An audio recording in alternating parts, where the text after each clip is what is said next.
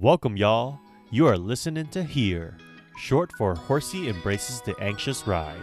I'm here for all you anxious and unsure folk, ADHD or not, and I'm here to provide you solace in this day and age, a safe space, and to share optimism. I'm here to hear. Let's embrace the anxious ride together.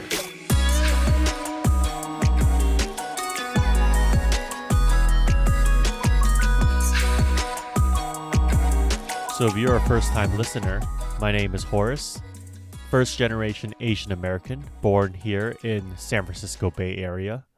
And believe it or not, I was your typical extremely shy, reserved guy growing up. I still currently suffer from social anxiety, but how did I gain that confidence and how did my experiences get me to where I am here today? To riding motorcycles, to traveling solo to so many different countries, and to making some good friends. We're going to dive right in. So, the San Francisco Bay Area has a large population of Asian Americans, has a large Asian population in general. We tend to cluster close to our Asian community, and I was raised in a typical Asian family. We would have meals together, we would hang out in the living room and watch television together we would go to family events often, actually, too.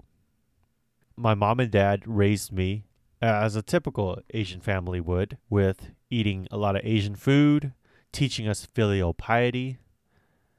And I didn't understand all this stuff as a kid, but growing up, I do remember not having many friends in school.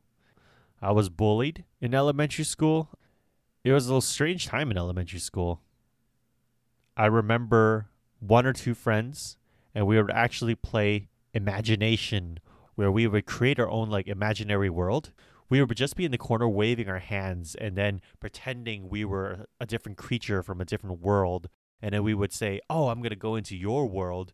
And then we would just explore each other's creative imaginary world together by saying i'm going to go to your place. And then oh there's a gate. Oh there's i'm going to enter the gate. It was kind of weird at the time but then that's how I played when I was a kid, and because of that, I did get bullied because I wasn't the typical boy to play sports or run around with the other boys. So that was hard for me.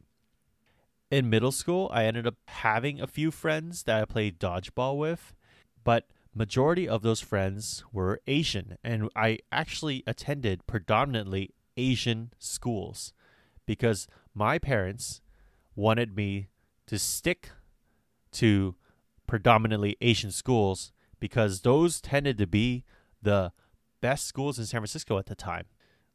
It was not until high school where if you're from the San Francisco Bay Area, you would know Lowell High School is like the prestigious high school that all Asian parents want their kids to go to. I didn't get in.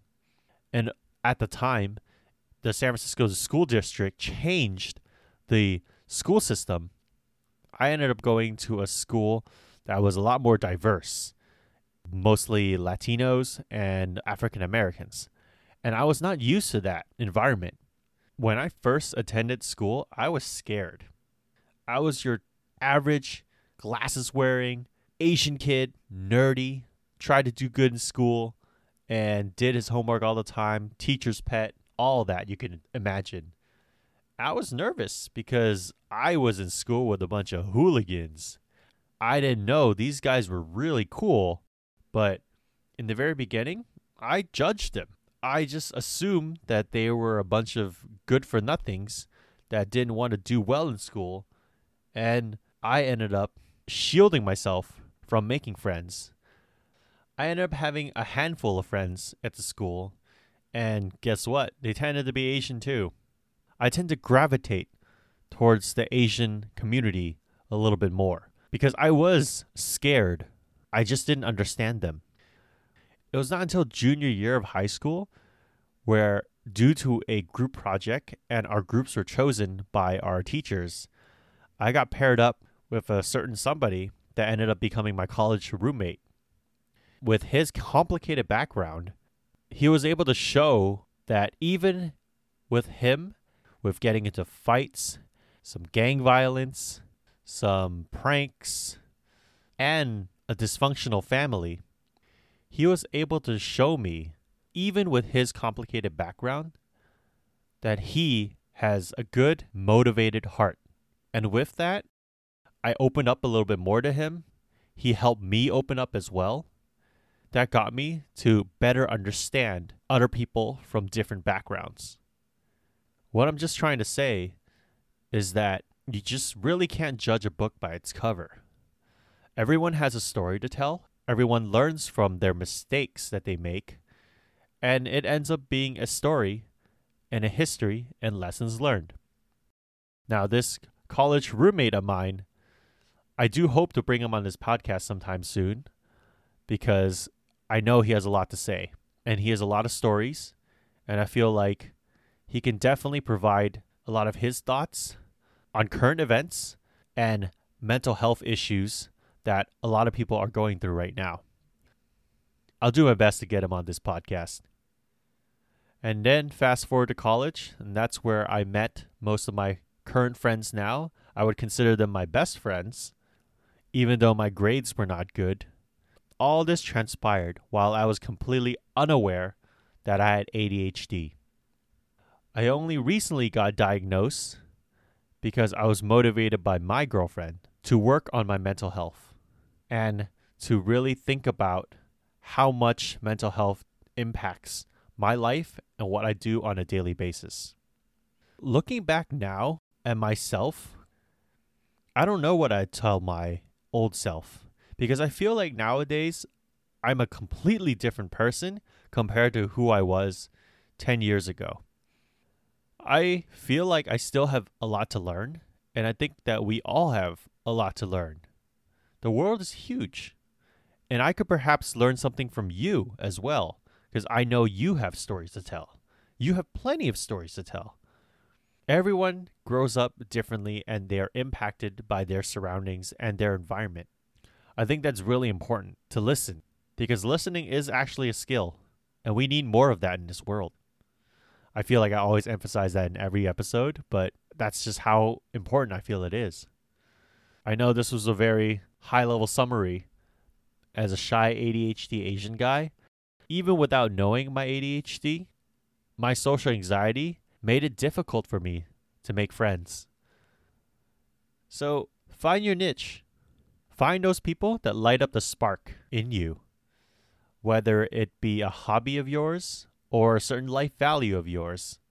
I would say find that group, get involved in that peer group, and hopefully, with that, they'll help motivate you through the dark times in your life those times when you are feeling anxious, you're feeling alone, that is your support group that you know you can turn to. And I'm glad I found mine when I was in Davis. Yeah, I went to UC Davis, if I haven't mentioned it already. With that, I'm going to close off this episode.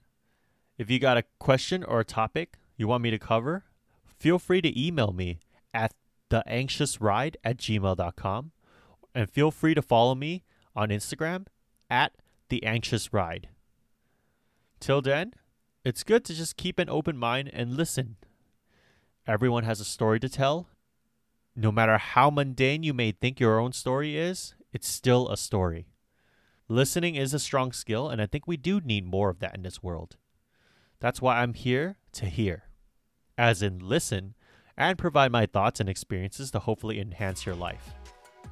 Next time, I'm going to delve into the immigrant parents and growing up with them and their understanding of ADHD. Cheers.